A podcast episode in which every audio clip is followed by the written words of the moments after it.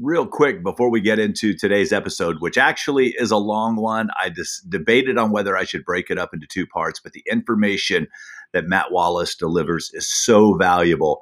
Uh, I knew that you would enjoy it and you would be okay with the extra long episode. Also, want to remind you about the MIB Secret Society. The MIB Secret Society is a special subscriber only podcast that I release once a week. Uh, we go behind the scenes. I get a little bit, a little bit more raw, get to do a little bit more teaching, get to, you know, get a little bit more hands on and get to know you a bit more. If you're interested in learning more about the MIB Secret Society and becoming a subscriber, just go to rickbarker.com forward slash secret. Now I'm excited to get into this week's episode. There's a new music business for the 21st century, and now is the best time ever to be in the music business. Because in the new music business, the artist is in charge. My name's Rick Barker, and I've been blessed to make a living in the music business for almost 30 years. I'm a personal manager, author, speaker. Many know me as the manager who launched the career of Taylor Swift. But what I'm most proud of are the thousands of artists from around the world that I manage daily and help navigate this crazy business. This podcast is designed to keep you up to date with the changes in the business and to give you the mindset, tools, and resources that you need to succeed. Helping you navigate the music industry, here's Rick Barker with the Music Industry Blueprint Podcast. How are you? Dude, I'm living the dream. How are you? I'm good. I'm good. I woke up this morning. I know someplace someone didn't, so I'm very grateful. Dude, that's uh, a great outlook. I always, you know, that's what I tell people. It's like it was interesting when I turned 30 years old. Everyone was like, dude, you seem so excited to be 30. I'm like, yeah, because none of my friends thought I'd live past 25. You know, it's like the craziness that I was doing in the 80s, the drugs, the places I was hanging out, the situations I was putting myself in. Everyone's like, good luck. You know, well, we yeah. would not be surprised. I they would not have been surprised if I was the call they got saying something happened. So yeah, yeah, so any day that I'm above ground right now is a real good day. And then any day I'm above ground and able to go out and golf and you know see people like yourself out there is even a better day. And when I get to talk to you to bring your knowledge and wisdom and experience to my peeps, it's even a better day. So on with me right now is uh, Matt Wallace. Uh, Matt has a very interesting story. I'm going to let him t- share a little bit of that. And then we are going to uh, talk a bit about what is happening with his current artist who is not signed to a major label, who does not have major financial backing uh, besides his own now because yeah. they're in a great situation, but how he was able to take an independent artist. And I'm not going to spoil the story, but let's just say does not fit the mold. When people tell me that the only way you can be successful is if you're young, thin, attractive, have a major label, know someone. Wait till you hear this story. So, Matt, first off, welcome. And uh, I'm glad we were able to do this. We we left, we golfed together the other day. We both belong to the same club out here. And I'm like, dude, I got to get you on my podcast. I said, I have this music industry podcast. And he's like, no, I know who you are. And I'm like, what? So let's just catch up a little bit. Tell everyone a little bit about you, how you found me, and then let's jump into uh, we'll just I'll, I'll tease it the jelly roll story. Yeah, yeah, no, totally. So yeah, I moved up to Nashville probably about 17 years ago. I'm I'm 33 now, so I would have been 16. And like I really was a player. I was an instrumentalist. I, I had a studio. You know, I'd recorded my own band, and I'd kind of done things. And it was like right about the time that MySpace was coming along, right? And so there was a few artists that were like killing it on MySpace, really pushing their music. And so I was like, okay, well, me without any backing or any label, I got to figure out a way to use social media to, to, to move the needle. And so ended up getting into a whole bunch of crap and producing an artist and wound up at MTSU. And I thought I was just going to be a knob turner. In my, my senior year at MTSU, my brother, who uh, is four years older than me, was like, dude, you kind of already knew how to do the records thing, dude, and record. Like, you should just get an accounting degree or something on the business side. And I was like, yeah, okay. I mean, yeah, see your point. You know, CPAs are expensive. So did that and then you know graduated and he was like you know you've got enough hours to sit for the cpa exam you should try that and so set for the cpa exam and passed that thing and then kind of got pigeonholed and trapped into being a cpa for about six years. So do And you then think I- that your brother that was his polite way of saying you're never going to make any money as a musician and he encouraged you to go down this path where there might be some money but maybe your parents put him up to this. You know Yeah. maybe the family's like dude he listens to you. Put a bug in his ear. Get him out of the studio get him to the calculator no, yeah, yeah. I think my parents were just thrilled that after dropping out of high school, I found a way to get into college. You know, they were like, okay, you know, we're cool, whatever Matt does. At least he made it into college somehow. He didn't just drop out of high school and end up on drugs somewhere, which could have been the easy thing, you know. sure Instead, I it- that was my on- route yeah that was my yeah, and- route Instead, I ended up in college on drugs. So I'm not sure how much better it Okay. was, but okay yeah so like um so started doing that and got trapped in the cpa world and it's just kind of like the hustle and bustle 70 hour work weeks doing tax returns doing audits.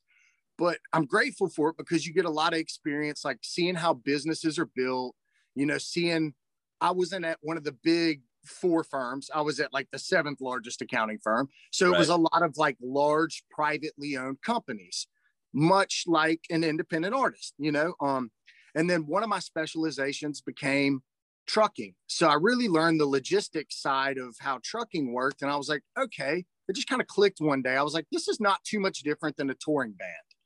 Um, there was a partner at the firm that had a few really big music clients.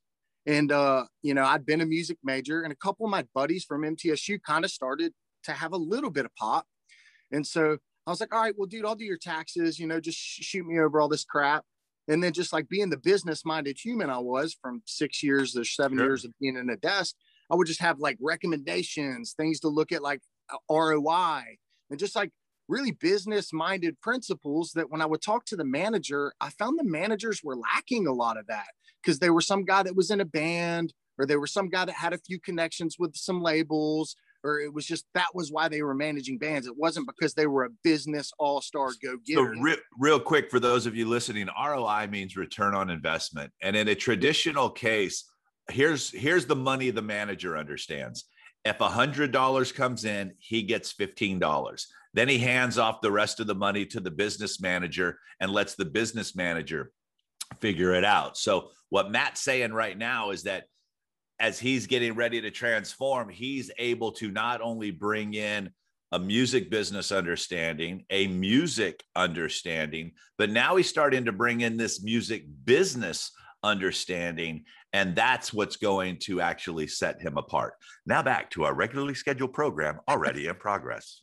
yeah so I, I finally like climbed this cpa ladder and i left the big firm i was at and started doing my own thing and i partnered up with this guy mike chrysler and we built this firm to like four offices and 24 employees and i was like i'm going to sign some music business clients and we're going to do this business management crap you know like this is the space i want to be in so i signed my first guy a kid named luke combs Just So- a kid named Luke Combs. just a kid named Luke Combs, casual, you know what I mean? Yeah. And then I had Riley Green, another one. And then I had this band, Muscadine Bloodline, that was living in my basement at my house here in Donaldson, what's now a studio. This is where Gary and Charlie used to be sleeping. So, uh, so I had these guys, and like, I think it was about two or three months into to the, my last busy season there. It's February, and and Muscadine's like, dude, you need to manage us. We don't want you to business manage. Like we want you to just like drive the ship. We don't have a manager. We're about to sign this publishing deal. Like we really need a guy like you in our space. And I was like, okay, cool. Like I'll give it a try. I don't think they expected me to walk into my firm the next day and like just leave. Like I told my partner, I was like, I'm out. And he was like, okay, I'll see you tomorrow. And I was like, no, like I'm out for good. I don't want to buy out. I don't want anything. But if this just does not work on me, I need you to like give me a bailout here in a couple of years if I just Sure. fall flat on my face. Like that's all I'm asking, you know, and, and just give it a shot. So I start managing this band, and we had started doing this thing where we would do covers every Monday. And I was like, okay, well, these guys are great singers. This is what they can do on socials that really act, you know, accents what they do well, which is sing and play guitar and have great harmonies. Like those guys just had that and they can play a hundred songs and like you know so it's like so easy for us to just like well every week we're going to do this like social media. We're going to do it about four o'clock on mondays. And it got to where if i was a little late to upload like fans would be dming me on facebook Where's like, the where's video? Yeah. monday? Where's Muscadine monday? You know so i was like okay well this is this is working for these guys. And so i think we built them up on their facebook to about a hundred thousand you know likes or whatever at the time.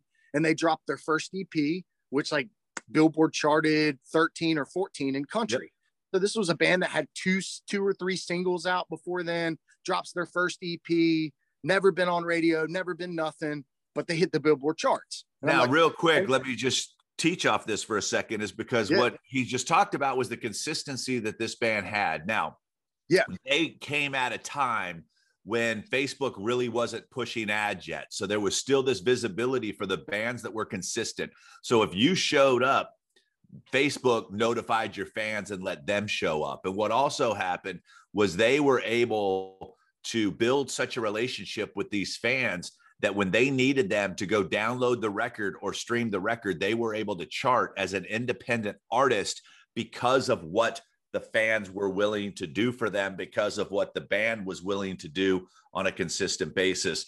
That's where I was introduced to the guys through it. They DM me on Instagram and we got to talking and just loved their story and loved their vibe and their personality and their consistency. And I didn't even find out that you were involved with them until you shared that with me just a couple days ago. So you've got Yeah, this yeah. billboard, you've charted on billboard, the band's being consistent. Pick up on this story. yeah and so like we just keep hustling and then the next record does well and then we start to shoot videos and when i say we like i shot videos for the band like i was like i'm gonna figure this out you know because like independent bands they don't have money. So i couldn't like call my buddies like i got plenty of dudes in here that can shoot five to ten thousand dollar videos in nashville tennessee. But quite transparently at that time in their career they weren't they weren't able to afford you know production like that.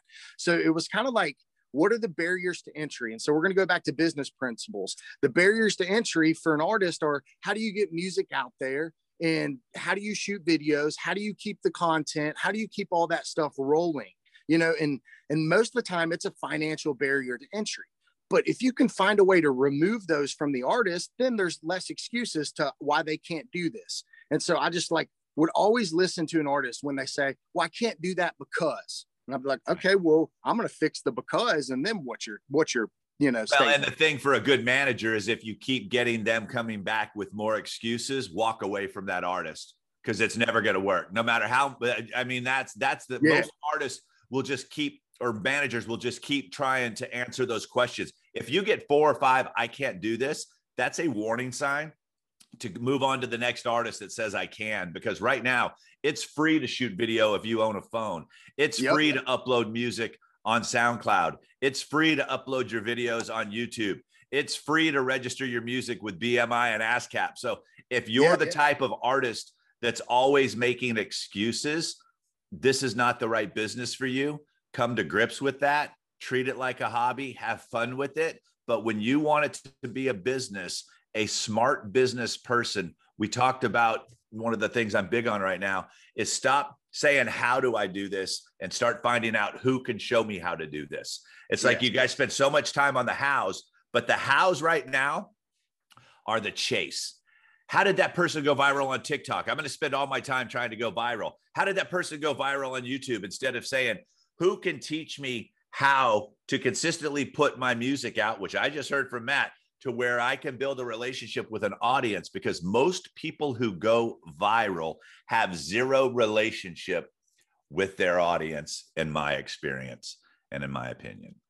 Yeah, and then uh, to the the thing that Muscadine did well, and I want to touch on this, is that between me, Gary, and Charlie, we worked the inbox. So Right. if a fan messaged us, they didn't not get responded to. We were quick to respond because that's how you build that connection. The second they send you a message and you can talk to them about this, or you can maybe they saw the Muscadine Monday and they don't know you have original music, and you can share them a link to a YouTube video and you create this dialogue. I mean, we were very early adopters of the Superphone app. Yep. Um, so we had a great text messaging base. You know, with Muscadine Bloodline, we had a lot of things that we were doing right to make sure that direct to fan was possible. Because as an independent artist, direct to fan is where you thrive over the label because the label is sending you. Uh, sending their music to the radio and then telling the radio to make the consumer like it. So you uh, social media eliminates that. I'm direct to the consumer, and I think that's the key in Jelly Roll in Muscadine's business is right. that I, w- I, I like debate some days whether I need to hire an employee just to help out with the inbox because we can't even begin sure. to put in in Jelly's inbox. Well, right and, and I think kind of what's happened with mine right now is that I don't have time to read every message, but I have a team that says these are the ones you need to respond to. If someone exactly. just says hi, which is a lot of the BS that I get, yeah, I personally don't need to go hi. It's like I'm just like I just voice message. You got a question? You know what I mean? Is there something you want? Go to the link in my bio. You'll find it. But yeah, what you just said, which is super important, is the label's responsibility is to build relationships with the gatekeepers, which is radio. Mm-hmm. They are not designed to build your audience. And a lot of artists are like, man, if I can just get with a record label, it's like if you show up to the label without a business that's already working, you are an employee. If you yeah. show up to a label like Florida Georgia Line did with 100,000 downloads already, already touring, you now become a partner. And there's right. a big difference in whether or not they're paying attention to you. There's a big difference in the budget conversations. There's a big difference in the time conversation. There is a big difference. And what you just said was so important was that because we're in an industry where the consumer does not have to pay to consume your product, the money is in the relationship. The label's job is not to build the relationships. All right, let's continue and let's start moving this thing over into kind of where you are right now. Yeah. This massive. So, how did you? So you you had Muscadine, Luke Combs. You're doing the business manager stuff from. Many people, everybody knows I talk about Luke a lot uh, when people are like, dude, I got to get in the room with like Craig Wiseman. I'm like, no, you don't. You write no. with your people. Luke went, there's more number one parties for brand new guys getting their first number one because Luke because met up Luke. at Tin yeah. roof or wherever yeah. he decided to go. You write with who you who, work within your proximity. Some of you are trying to get outside of your proximity and you bring no value to Craig Wiseman. You bring no yeah. value to you know, Lee Thomas, we just saw them last night at the club. You know, they were, you don't bring value to them right now, but find your people. And it seems like the people that you work with are, they have an entrepreneurial mindset or at least a bit of one when they get to you because yep. i honestly don't think you can teach anyone to be an entrepreneur especially musicians because entrepreneurs aren't afraid to get punched in the face artists are fearful of everything so okay, you, no, you nailed it right there because I have an A and R criteria on my management side about how I work with an artist, and you got to be hungry, humble, and talented in that order. Right. I don't want you to be talented first and hungry last. Right. You know, like in that hunger is what fuels entrepreneur uh, entrepreneurship because right. without that hunger and that tenacity, you're you're gonna lose in this business as an independent artist. Right. And it's You're, not about talent. There's no shortage of talent. The internet showed us that. Yeah. There's a, there's a short of, well, and that's why I, I always find myself too attracted to the hip hop artists because they never had the performance opportunities that the pop or the country artists had. They never had the radio opportunities. There just weren't the same opportunities. They seem to be early adopters of technology. You mm-hmm. know, it's like you want to know why hip hop's so big on Spotify is because kids were like, here, this is how you do it. You can go get as much of my music as you want on this app. Go ahead, download it now. And they're like, okay. Yeah, yeah. it's like they're they're just the hip hop community has always excited me uh, because of that. And when you can get, I always felt Taylor had that mentality because when we got together, the whole reason I became her manager, I had zero experience. Is she came to me, she says, Rick, I want a gold record. I'm like, great, let's go meet 500,000 people. I saw the response when she found the right audience, not just trying to reach every audience, but when she went after the right audience, how fast that they, you know, became enthralled with everything that she's doing. So I'm like, we just need to go meet 500,000 people. And she had a gold record before she had a top 20 song at radio. Radio didn't know what to do with her, but we were able to go on this little app called MySpace and send the fans to Walmart to buy the record. Yeah. And there were other strategies we used for that. But that's the thing when people are like, you know, now here I am, you know, 13 years later, teaching the same philosophies, and everybody's like, well, you know, you were Taylor's manager, but you guys didn't have all this stuff. I said, no, what we had was business. The business has not changed. The technology's changed. The ways you can get to people has changed, but get your music in front of as many people as possible, build the relationship with those funds, and monetize that relationship. That's business. That doesn't change. The technology changes, the Yeah. speed at which you can build a relationship because in the old days you had to tour and maybe you only came through a town once a year and there wasn't the social media platforms to stay in communication with them it was just an email list whenever the band decided to send an email now you have the, the ability to maintain these relationships on a consistent basis and then some magic things can happen like we'll talk about here in a few minutes when you put shows on sale in your hometown after building relationships so let's Yeah. move into where you and jelly roll end up getting together Yeah, yeah. So so after working with Muscadine Bloodline for about two years, obviously I created some relationships in the business, a couple attorneys, a couple whatever. And anybody since I've been 16 years old, I've been trying to work with Jelly Roll because I'm a producer too by trade. I've got probably 18 cuts on Jelly's last three albums, and then also songwriter too. So like I've been trying to work with Jelly since I moved here, quite honestly. And so finally I had a, a, a number of people that were in his ear. It was the power of like six or seven people. And he was like, Man, I was able to shuck it when it was like Ward from Whiskey Jam. I was able to shuck it when it was like Noah McPike, you know, a couple of these other dudes. But he was like, Man, there was this just this dude, man, that was like really suspect, you know, definitely like a drug dealer. And he was like, You got to meet this guy. And he's like, Man, I just was like, whoever this kid is, he's a chameleon. He can he can find a way to relate to anybody. So he's like, I got to put him on my team. And then he started looking at Muscadine Bloodline, and he was like, Whoa, whoa, whoa, whoa, whoa! These kids are living in the basement of his house, and they've daggum lapped me in the last two years. He was like, I've been doing this for 13 years, and they've daggum lapped me in the last two years. They got more monthly listeners. They're getting more stuff. The only place Jelly was crushing them was YouTube because my dude put out videos since 2000. And let's let's explain Jelly Roll for a second. So Jelly Roll is a Yeah. Nashville rapper. Yep. Jelly Roll is white. Jelly Yep. Roll is plus 300 pounds. Jelly 400. Roll has tattoos all over his face. Yeah. And This so here's guy. this overweight white rapper who's independent in Nashville. Right. it's not like he's in Atlanta where it's like a hip hop hub. He's not in New York. He is in Nashville and he's trying to build this audience and he's using the tools that were readily available to him to the best of his knowledge and ability at that time. And he felt that he had taken himself probably as far as he could on his own with what he knew. yeah. And now everyone keeps talking about Matt and says we need to bring Matt into this world. So, was your first role with him as manager, or were you just part of the team? No, so I signed up.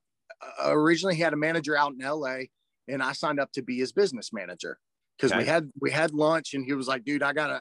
He was like, "We got to figure this out." Now he'll tell you now. He was like, "Man, after 30 minutes of meeting you, I knew I was going to fire my dude out in LA, but I just had to somehow give you a trial period to make sure it was." And I'm, all right, respect, some mad respect. So yeah, about two or three months, I was his business manager, and then we made the switch or whatever. Um, because when I came on, he was about to go on a headline tour. So I was like, "Well, dude, you've never ran ads or anything uh, to sell tickets to your shows." And he was like, "No." And I was like, "Okay, well, this is going to be super easy. Like, I'm gonna actually run some ads, and people are going to show up because you have these people in your social account. I can just like directly target them. Right. It's not that expensive, dude." And he's like, "Well, what do you mean?" I was like, "Well, let me put it to you this way, Jelly Roll. Let's say if you played 100 shows for 250 people, you know, you're really only touching 25,000 people, right? Is that math right? 100 shows, 250 people, you're touching 25,000 heads. I was like, I can do that for probably like 20 bucks on the internet, dude. Like, we can touch 20,000 people with the music videos, the content you already have. slap a you know date and something and here's a clip or here's jelly roll here's target it to a radius so the only Yeah. people that are seeing it right dropping Yeah. bubbles around venues and you're people are going to show up and he was like really and i was like yeah dog like 100% and so first show we do he sells out and he's like oh my god this works and i was like yeah dude i'm like nobody else is doing this like you're you're not your promoter's not connected to your fan base you know, like as well as they should be. You're not on radio. No one's running radio ads on your shows. Like you're not on TV. You're like people got to know somehow to show up rather than you. Well, what you just said is their radio and their tv is in their hands it's right here. We're- and we're sending yeah why do you think i created the ads amplifier for music course to teach you guys how to run facebook and instagram ads the reason i'm so excited that matt and i are having this conversation is because he's now telling you that this stuff works and what he just said i think you guys may have missed it when he just said that he can get in front of 25000 people for 20 bucks he's not lying and when he says that he can run an ad also know that you can run an ad to everyone who's engaged with your Instagram page over the last 30 days. And you can say, but I only want the people from around the Dallas Fort Worth area to see this ad because I'm selling tickets in Dallas Fort Worth. That's the power of what you can do with targeted marketing. And it gets even better with retargeted marketing because then you know, hey, I noticed you watched that video. I noticed you saw the ad. Do you know there's only 10 tickets left? You could, so that's the point that I'm so excited that we're having this conversation is because the reality is this most of you are waiting for someone else to come do it for you. Most of you are waiting to find your Matt or to find your Rick. What you need to find is we are your who's. We are the who's that are sharing with you how easy it is to do these things. Now it's up to you to get off your butts and do it. And if you don't know it, learn it. If you don't like to learn, then hire someone to do it for you. And if you say, I don't have money for that, stop buying equipment and start investing in people that can help you run a better business. I see people buying guitars they don't know how to play for three or four grand, but they come to me and go, dude, I can't afford your $97 social media course. Oh, but you could afford a microphone that costs you $400. you could do a vocal lesson for 350 bucks for an hour, but you Yeah, can't afford me to teach you everything I know about how to get your music. It just amazes me that this still continues to be the conversation sometimes. It's mind blowing. 20% of it is the- music itself, and 80% of it is the business and the machine and the marketing you create around the music. Right. Right. I I care how good a record is. If you do no marketing on it, it's not going anywhere. Well, I tell people, I don't care how great you think you sound if no one hears you. Yeah. Your mama You can only buy so many records. yeah. No that's the realest thing. So yeah i guess after all that jelly was like let's do this and like we just kind of ran since and really just every time he's had a barrier to entry or something that's held him back i've just kind of tried to eliminate it in the most business way possible. You know so like what we don't worry about and what we don't waste a lot of time on is caring what radio thinks is caring what labels think is care like i spend zero time thinking about that Right. I spend all my time thinking about how do I get someone in Lebanon, Tennessee to listen to this shit and to give us a hundred dollars a year. Because like let's just say you're an independent artist and you want to make a hundred thousand. All you have to get is a thousand fans to give you a hundred dollars a year. Like we're not talking big money. You need a thousand super fans willing to give you a hundred dollars. and you need to be able to not just rely and think that you're going to get that from streaming. That's just one little branch of the tree. It's merchandise, it's tickets, and the hundred dollars could come in a twenty-five dollar ticket, a thirty dollar T-shirt. Well, then A fifty dollar album opportunities. bundle. yeah, a, a, a limited edition vinyl. It's just more artists need to learn how to create more opportunities for your buyers. I'm doing this in my own business. I'm spending more time focusing who's already in my world than spending all my time trying to because until I get a system and process in place to love on the people I have, the worst thing I can do for my business is to bring more people in that end up feeling like a stranger once they've come into my world because I don't know how to nurture them. I don't that's what nurture means. I don't know how to build that relationship because once you get a buyer, once you get someone to buy something, the the create the idea is to give them more opportunities to buy. You spend a little time bringing in the new buyers, but once you get the buyers in, that's where you need to spend your time maintaining that relationship, exclusive access, early ticket bonuses, which is going to come into effect here when we talk about what yep. happened when Jelly just put his recent stuff on sale and how they were able to sell out almost all these venues before they even put the tickets on sale to the public is because they knew how to build and maintain the relationship with their consumer. So and, you and, and to to touch on that too, like the a thousand people you got to get to give you a hundred dollars, like build your mailing lists. Build a mailing list today if you don't have one, because Facebook and IG, we don't know that they're forever. You know, Vine wasn't forever. You know, there's plenty of platforms that have come and go. But you know what? Email addresses, most of the people have got that email address they're going to use to give to whatever. And that's going to be the email address they use to give. And if you can touch your fans that way, or through one of these super phone apps where you've got their cell phone number now and you can send them a text message, like, wow, like that's yeah. those are the list you want to build because that's a lot more forever than something like Facebook and IG. And if you build them there, you'll get them on all the social media platforms as well. If you've got their email address, it's because they're glued into you on the social media pr- platforms. And if you're someone that says, well, my fans don't open their email, yeah, they do. They just don't open yours. You have to train them. You have to start, yeah. you have to let them know you want to open my email because you never know what it is that you're going to get. They need to be able, just don't spam them. Just, just don't don't yeah. send me information about how excited you are about a show in New York if I live in Nashville. Learn how to segment, learn. And those are the things yep. that I teach you guys is how to segment yep. your business so that you're having relevant conversations with people. So for those that question the reality, and I don't need you to get into specific numbers and you share whatever you're comfortable sharing. For those that feel that it's really hard to make a living as an independent artist, uh, what kind? When when did the numbers start changing for for Jelly? When did he go from that you know five figure, which is over ten thousand dollars, to six figures, which is over a hundred thousand dollars, to now over seven figures, which by the way, if you're doing math, that's over a million dollars in business. What was that transition like, and what was it that you saw that was fueling it, and where where is that duplicatable? Where is that for the person that's listening right now that says, okay, because I have people that come to me, Matt, and it's like, I'll ask them a question when they want to work with me on the survey. It says, Real, realistically, the word is in there. Realistically, where would you like to see your business in the next 365 days?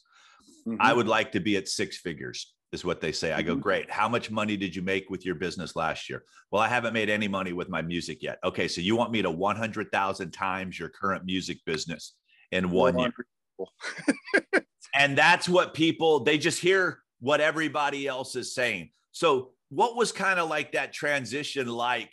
And when did the gasoline really get poured on that fire? And what what is duplicatable that we might be able to share with the folks listening to this right now? Yeah no the, the one thing that we did well early on when i started working with jelly was identify who his his consumer was currently and who it needed to be. And you know, Jelly had everything he had done was from touring, word of mouth, handing out CDs. There was not digital marketing. You know, he had just put music out. He had just uploaded videos to YouTube and uh, admittedly probably built one of the largest fan bases with very little strategy that I know. You know, I mean, I think when I started, it was around 150,000 monthly Spotify listeners. And, and we're up to like 1.8 million or 1.9 million monthly Spotify listeners now. So like we've seen 10 times, 15 times growth really everywhere.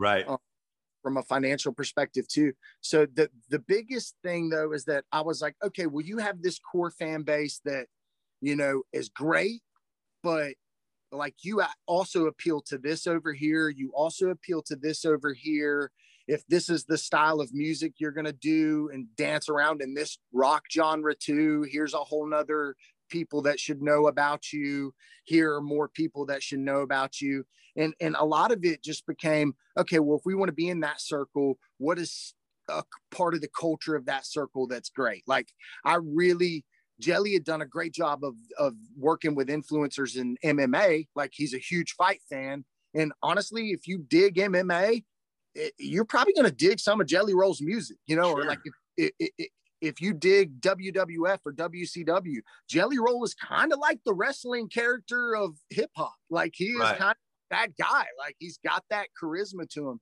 And so it was like, okay, well, dude, like, and he does so well holding the phone in front of his face and talking to the to the fan.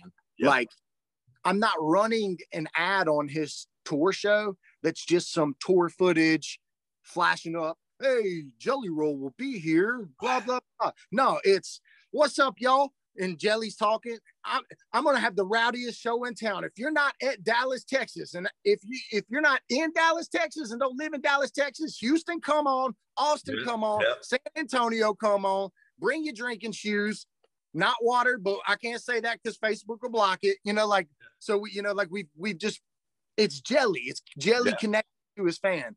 And then it's the multiple places you see him. You start to see him on YouTube. You see him popping up algorithmically as we improved metadata, you know, and like things like that. Like I walked into his YouTube and dude had a ton of videos, but none of the keywords were tagged properly. None of the metadata was at all close to even right. Like it, it, it needed a complete overhaul. But it, those are the things that an independent artist can get right now. Like right. you, you can learn that stuff now right. and not come to some manager that finally notices you two or three years down the road and have your business completely whacked because you haven't put you can get your music registered properly now so that you don't have to chase down sound exchange later. Yeah like and that's anybody can do that. Yeah they don't you don't need a rick you don't need a matt you just need to know what we know. And i am so freely putting information out to try to help you guys but it's up to you to actually do it. The yeah. stuff that doesn't sound sexy the ISRC codes and the metadata and things like that. That's going to be the difference between you getting paid and not getting paid, not whether you had this producer on your song or use this instrument. It's do we know how to track down the person who deserves to get their percentage of that penny? That's mm-hmm. what it is. And if we don't know that, if they don't know that, they're it just the rich keep getting richer. I'll just leave it at that. So yeah you you started organizing.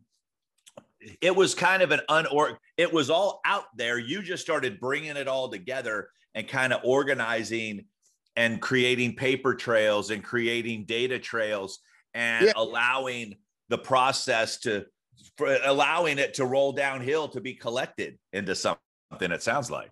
Yeah yeah. I mean admittedly i don't know if jelly would love me to say this but i'm going to anyway. He'd never collected his sound exchange money yeah. I mean, he had. He's humble enough to he would say that.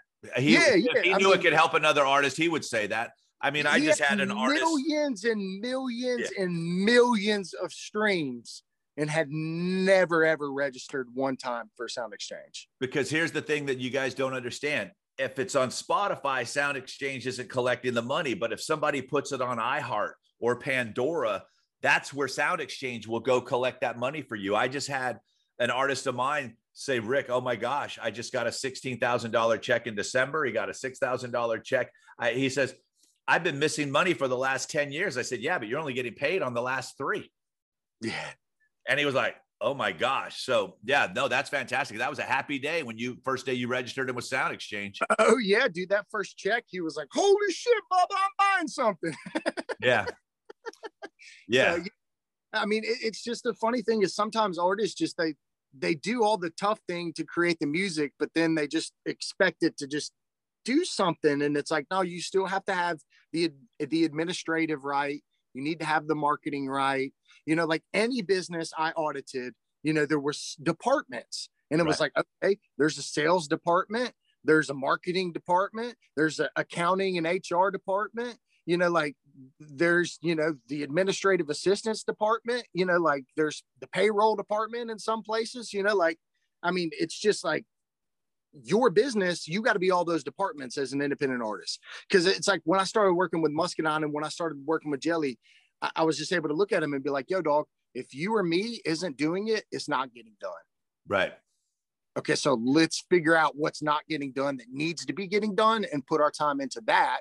And then as we grow the business and can afford, we're going to start to hire people. So when did you like, start bringing on people? When when did that transition? When did it make sense for you? Because that's what I I, I try to explain to artists. You're your first manager, business manager, publisher, record yep. label. I, I I provide the tools and resources for them to be those. At what point did you start bringing on? And from your opinion, and this is going to vary, folks, from person to person. Who is the first person that you brought on? so so uh, a manager is always the first person an artist should hire i believe. Like if they can get a manager happy go there.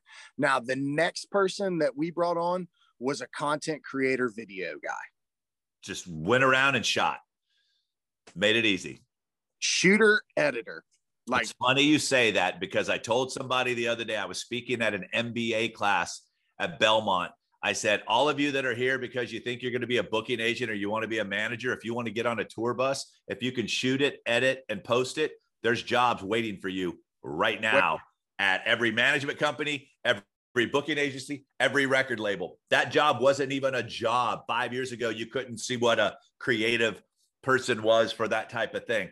So you brought, so the first person is somebody that can help organize your business your your manager. Now, some of you are going to have to pay someone because one of the things that I want, want to get out of everyone's head right now is that somebody should be expected to work for you for free in the beginning.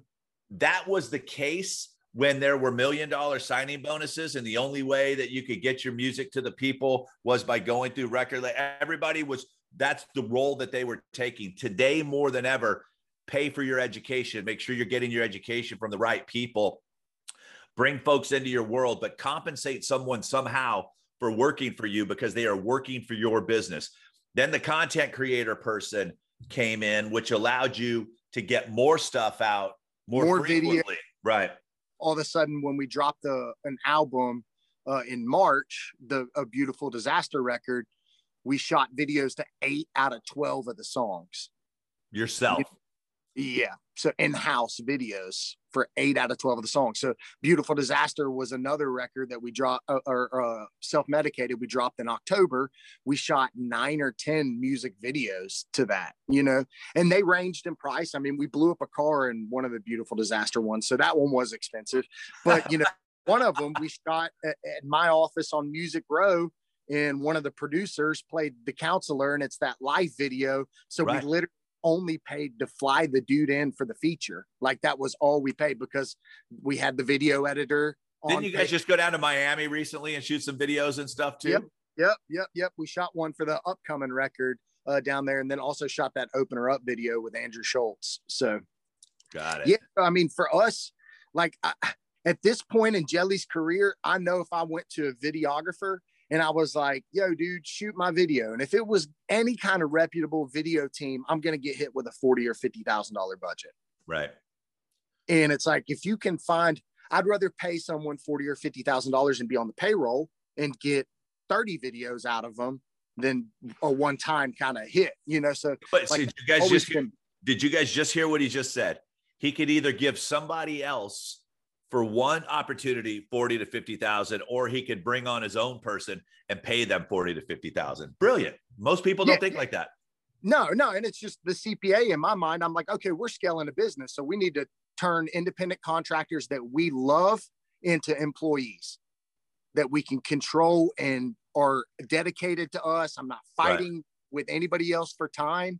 They are an employee of the business. They have expectations. They have all these things. So it's like, if I'm going to invest and make this investment, it goes back to the ROI, return on investment. I'm going to get a significant amount more return from a guy on my payroll making 50 grand a year than I am if Patrick Tohill or somebody that shoots NF videos is it, I pay him his fee because right. I mean, awesome, but he's just still an independent contractor. And this guy, I can make miles I can run a hundred thousand miles with this car, whereas I just get to rent that car and the mileage limit's like two thousand miles. So it's like I don't I don't want that. I want the and Here's the thing today: nobody cares who shot your damn video. Nobody gives a shit. No one cares. Like like how good the videos are. Like honestly, there's a price point in my head with Jelly Roll fans where I'm like, dude, if I go out and I do a thirty thousand dollar Jelly video, his fans start to connect and be like, dude just spent more than I make in a year on my jelly roll video. But uh, we have low income fans. But I think that's, you know, there's a lot of genres. But here's what's interesting. Wait, but let's talk about that. You have low income fans, but you do a seven figure business. Yeah.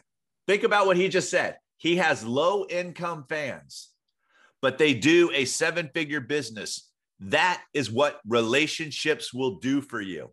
A hundred percent these fans, they may only be able, you know, he talked about a thousand fans give you a hundred dollars.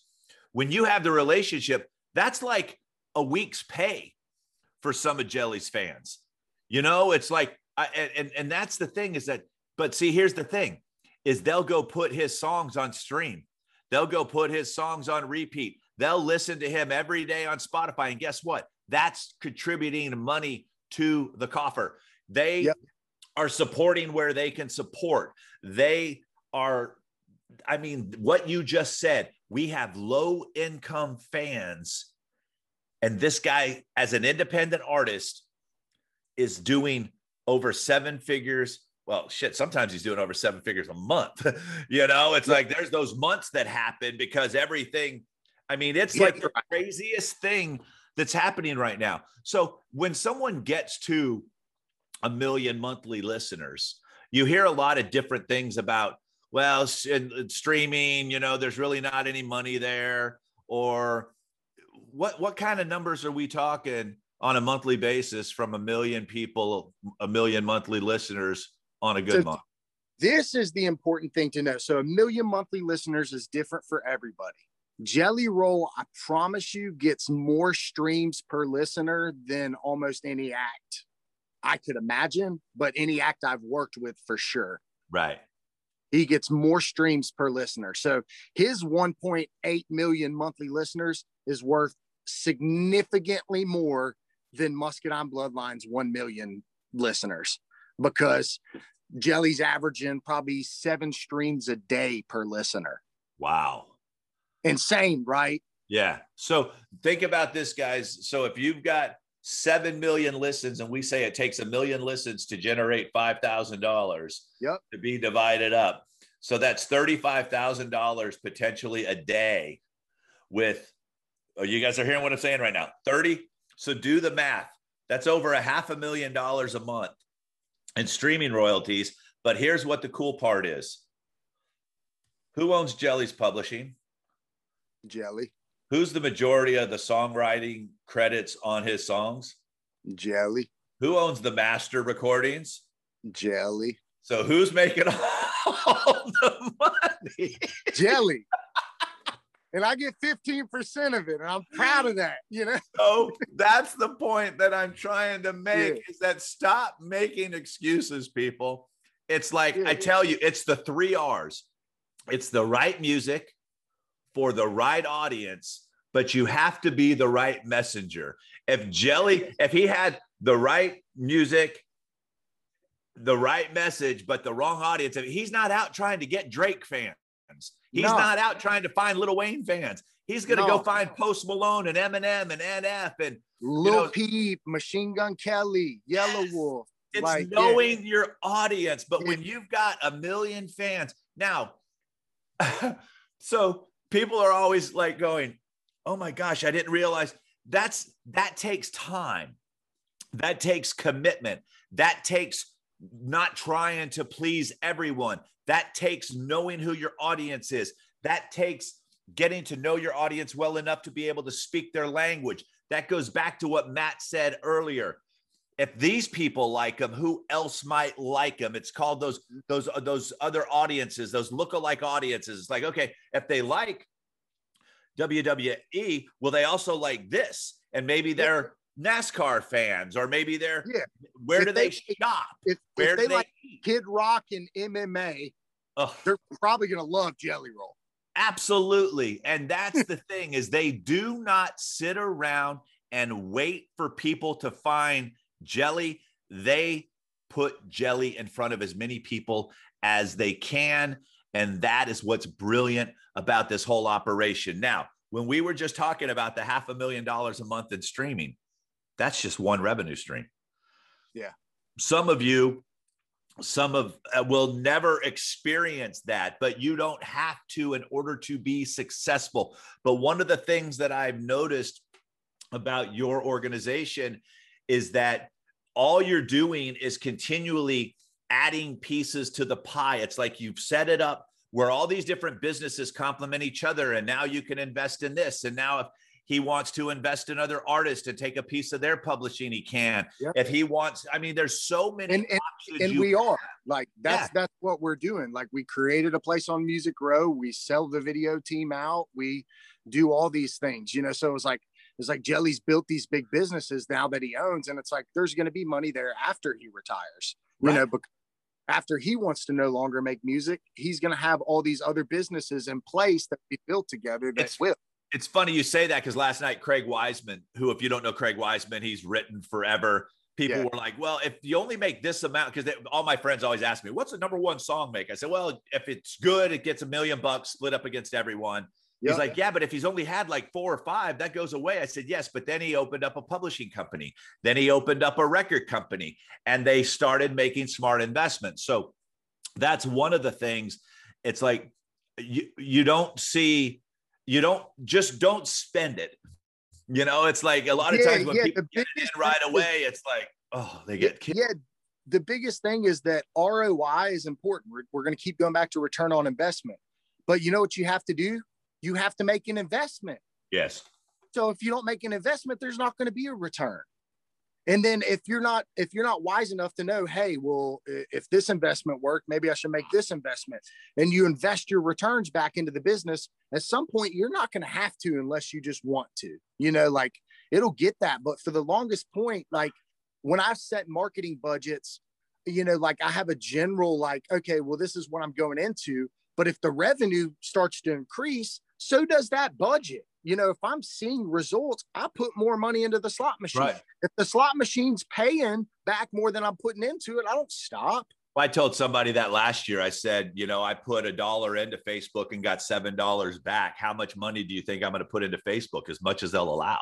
Yeah, like there's no limit to that. As long as I keep getting seven bucks back for every buck I put in, I'll wake up every morning and liquidate even the bank. even if you're only getting three, you know, it's like it's one of those things. It's like and, and that's that's the thing that I just as we as we wrap this up, I want to be respectful of your time, but it's like I think the the moral of today's story is if you want to have a successful business, you need to treat it like a business. And in business, there's thought, there's organization, there's hiring the right people, finding the right team, I always tell people, I don't care how great your hamburger is, if you're trying to sell it to vegetarians, you know, make sure that you're getting it in front of the right audience and be okay not knowing, but don't be okay not knowing how to go get the answers. Today, there is no excuse on not to be able to find the answers. Now, the last thing I want is everybody just bombarding you on Instagram. Listen to my song. Tell me what you think. Uh, where what what where is it that people can find out more about you what is it that people can ask you and what can they not ask you and i want you to be honest so i don't want all because i i don't when people just send me youtube links and videos i delete them it's like there is no time in my day to spend on people that don't even know how to go hey rick love your podcast you know what i mean it's like there are, is no introduction to anything where can people find you if you want to be found yeah. You don't have to be found. We could keep you stealth. And what would your what what what should they reach out to you for if they're looking to hire a video crew or what is it that we can bring revenue back into your business? Yeah, yeah. So if you guys need me, my email is simply Matt M A T T at Wardog W A R D O G M G M T dot com. So simple as that. Shoot me an email. Now, what you should ask me is Yes, let's be very how, specific how to grow a certain aspect of your existing business. Don't send me new stuff. Don't send me anything. You know, if you've got an album or something you want to send me, send me the marketing plan to accompany it and let me grade your marketing plan. Be like, well, this might work, or because I'll give you a lot of suggestions. And you know, if if you come to me with a kind of rough marketing plan or a kind of rough, you know, idea or like how, can how go up with something. Further? Yeah, come with something. Don't just like that was the greatest thing about Jelly Roll. He's like, I got this song and this video idea. How do we make this work, Bubba? Okay, cool. Like you gave me a starting point. But Right. if you're just like, hey, I'm an artist, how do I make money? Listen to my music and tell me what you think about it. Who gives a shit what I think? Period. Yeah, I'm not your fan. I'm not your fan. Like Yeah. I'm not the fan most of the time, unless you're like making like Lil Peep, Black Bear, Post Malone music. I'm probably not your guy. But right. I've given a lot of good advice to country musicians. That being said, so it's like I think that the thing is, is you've just got to have something going for you. Like Gary and Charlie, super entrepreneurial. They're like, hey man, we're playing these three-hour cover gigs, and we, you know, we're willing to to to play these cover songs on the internet. Okay, cool. Let's come up with a plan. We're going to do a Muscadine Monday every Monday at 4 p.m. We're going to put that thing out. Right. We're going to do it for at least 52 weeks. And then some of them are going to work, some of them are, are not. And when they don't, that doesn't mean you stop. That just means it was probably song selection more than anything else. And it's like, okay, well, and if you've got just a dollar a day to spend on that Muscadine Monday, we're going to spend a dollar a day. You know, like we're at least going to put something into the ad machine. We're not going to just like put stuff in there, you know, like we're really going to like make the most out of a little. But they came to me at least with, hey, we got these three songs we want to record. We've got this studio we're recording it at. We've got this amount that we're willing to do. We've already got this many tour shows. And it's like, okay, well, I can like, I can bridge a couple connections and get Right. you more beats or I can bridge a couple connections and make sure that the right people see the music or yeah. So like that was the biggest thing is you've got to have some kind of an idea of what you've got. So self-awareness is key. And Yep. but also where you want to go. Like and and be realistic, you know, like because I put out music and don't do any marketing, right, Rick? Like Still Matthews is an artist. I put out music and I don't do any marketing and I merely do that. So when an artist comes to me, I'm like, dude, I, I do nothing and I stream more than you daily. Right. Like I've never ran an ad.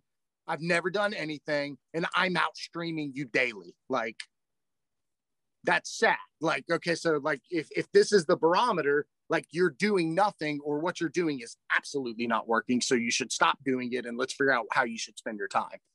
That You know, is that is that's- key and that is crucial. And you know, we talked a lot about ads, and don't worry, in the show notes, I'll show you guys how to go watch uh, my free ads training, and we walk you through the six types of ads that you should be running. Real quick, Nashville, Tennessee, Jelly's hometown. He books the Ryman. You guys rent out the Ryman Auditorium. Yep. He doesn't put it out on sale to the public, but he sells out his show in 30 minutes. How was that? I mean, that's that's like I, I saw him cry on Instagram. You know what I mean? It's like Yeah, dude, it's insane. Like pre-sale codes are are amazing and mailing lists are amazing. Like having a mailing list is going to serve you so well. And if you think people don't read emails, you're crazy. They don't read emails if they don't want to hear your message. correct. But if they really want to hear your message, they're going to read it. You know? they realized that those were pre-sale tickets before they went on to the public, they responded and they reacted because his audience is trained. No Mhm. one trained that audience. They just didn't magically go, Oh, I should open every jelly roll email that comes along. Oh, no, he trained his audience. And that's what I want to encourage you guys to do. Treat it like a business, train the audience, be okay trying things over and over again. Don't expect anyone else to all of a sudden come in and magically run your business. Show up with something. I love what Matt said. Come with something to kind of get us started and then we can go from there. Dude, I so appreciate you taking the time to do this. This hour has gone by and there's so many nuggets inside of this. Uh, I think it's just going to be able to touch a lot of people. And I'm just excited to get back out on the golf course with you so we can chat more and have you look into my business a little bit. You know what I mean? It's like Yeah. ha- ha- have an outside set of eyes come in and say, okay, here's what I got going on. What other, you know what I mean? And that's what people don't understand is they're always like, Rick, you're always investing to learn more about your business. I said, because a fresh set of eyes is the best thing that you can bring into your business at some point because we get on blinders and somebody who understands music, but more importantly, understands business and understands the way people react to certain things, those are the type of people you want to bring into your business. That's why people will hire me to come in and take a look because they've been so caught up in what they're doing that we can come in and bring an outside perspective into this. So, dude, I appreciate you. We will talk again sooner rather than later. I love the fact that you're here and you're close by. And uh, thanks again for uh, sharing your experience with everyone. I appreciate you.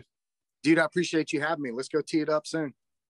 I just want to say thank you to uh, Matt Wallace once again for providing such valuable information and letting us know that it is possible without a record label. And it's smart to think about the business of music. Thank you again. Once uh, again, I want to tell you about the MIB Secret Society. It is a subscriber only podcast. I release a episode for subscribers only once a week, and you can find out more by going to rickbarker.com forward slash secret. Links and details from what we talked about today, you will find in the show notes. All you have to do is head over to rickbarker.com forward slash podcast, and we'll see you on the next episode.